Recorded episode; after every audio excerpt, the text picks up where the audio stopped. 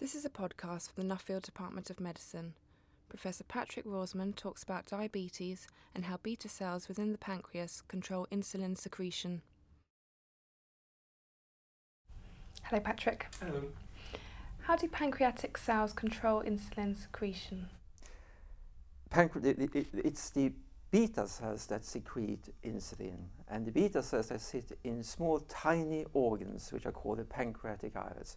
And the interesting thing about the, the, beta cells is that they use electrical signals to couple changes in the blood glucose concentration to uh, variations in insulin secretion or insulin output into the blood. And um, the, way, the way they do that is that they have a very ingenious way of doing that and are sensing uh, changes in, in, in plasma glucose concentration. And that is to have a a, a, a, protein that can sense the metabolic state of the cells. So when we have more glucose, we can we produce more energy within the beta cells. And these changes in the metabolic or energy state that can, can be picked up by this protein and that leads then to this electrical signal that triggers insulin secretion. And what happens to people affected with type 2 diabetes? Well, uh, of course, we, we would really like to know that. I mean, the problem is that we don't, we, we, we don't really know what is going on in type 2 diabetes. We know the consequences. We know that these patients, they secrete too little insulin. And we think that there is something wrong with the way that the cells produce this electrical signal. And, and maybe there's something wrong with metabolism. But we, and, and the reason we believe this is that there are medicines which we have been using for 60 years which actually target this protein or the mechanism that I, I talked about that can sense the, the, the energy. And, and this, these medicines that are called the sulfonylureas, lots of people have been using them. They bypass the effect on, of metabolism and act directly on the beta cells to initiate the electrical signal. So uh, impaired insulin secretion, that is, oh, that is, is, is one uh, aspect of, the, of diabetes. The second aspect is that we have too much of another hormone, which is called glucagon. And glucagon is a hormone which increases uh, uh uh, blood glucose levels, whereas insulin, of course, should lower it. And um, uh, so if you, have, if you combine these two defects, too much glucagon, which increases uh, plasma glucose, and too little insulin, then you get the, uh, the, the you, you, produce the in increase in plasma glucose, which is, which is a hallmark of, of, of type, type 2 diabetes. And will your research help develop new uh, diabetes therapies?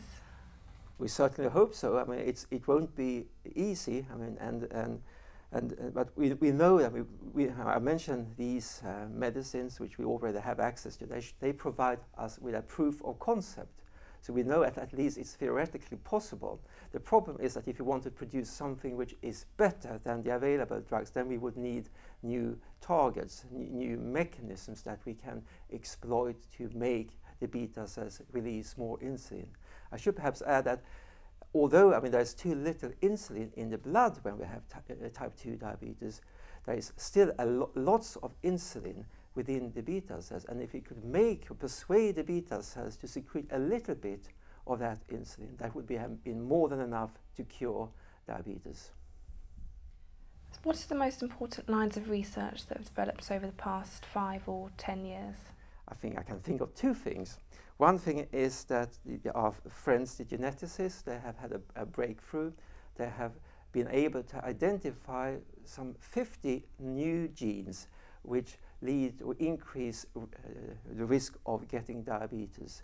I think most people, my ignorant people like me, we haven't hadn't heard about any of these 50 genes or proteins a few years ago. But they're, they're, clearly important, and the hope now is that if we can understand how these proteins lead to or increase diabetes risk, that we can identify new mechanisms which are important for uh, or that control insulin secretion, and perhaps these new mechanisms can be used as target for new uh, diabetes medicines.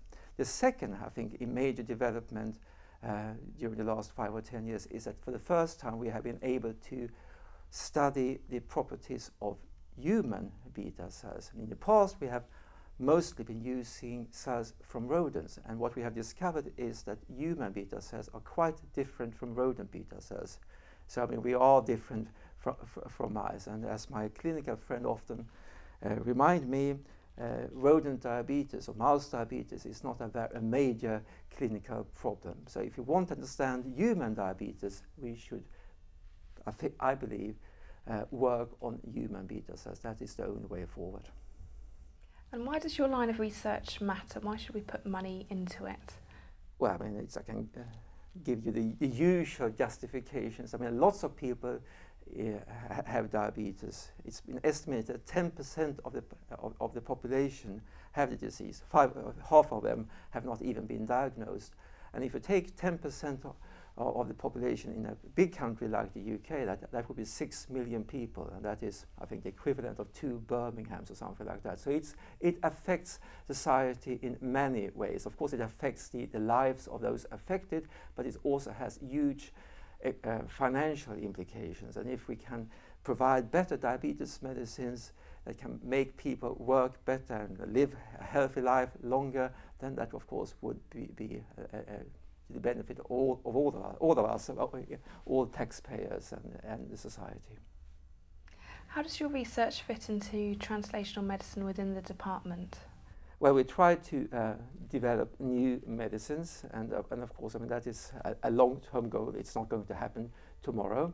So, uh, but uh, that, that is certainly uh, what we hope to accomplish. And the second thing is that our, our, our work on the human beta cells, which are prepared by our friends in the islet transplantation center. They use them for uh, transplanting or curing people with type 1 diabetes. But some of these islets can't be used for transplantation, and then we can use them for our work.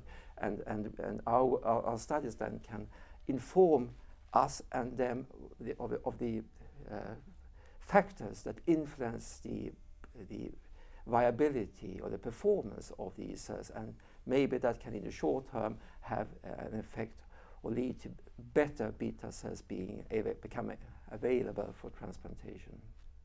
Thank you, Patrik. Thank you.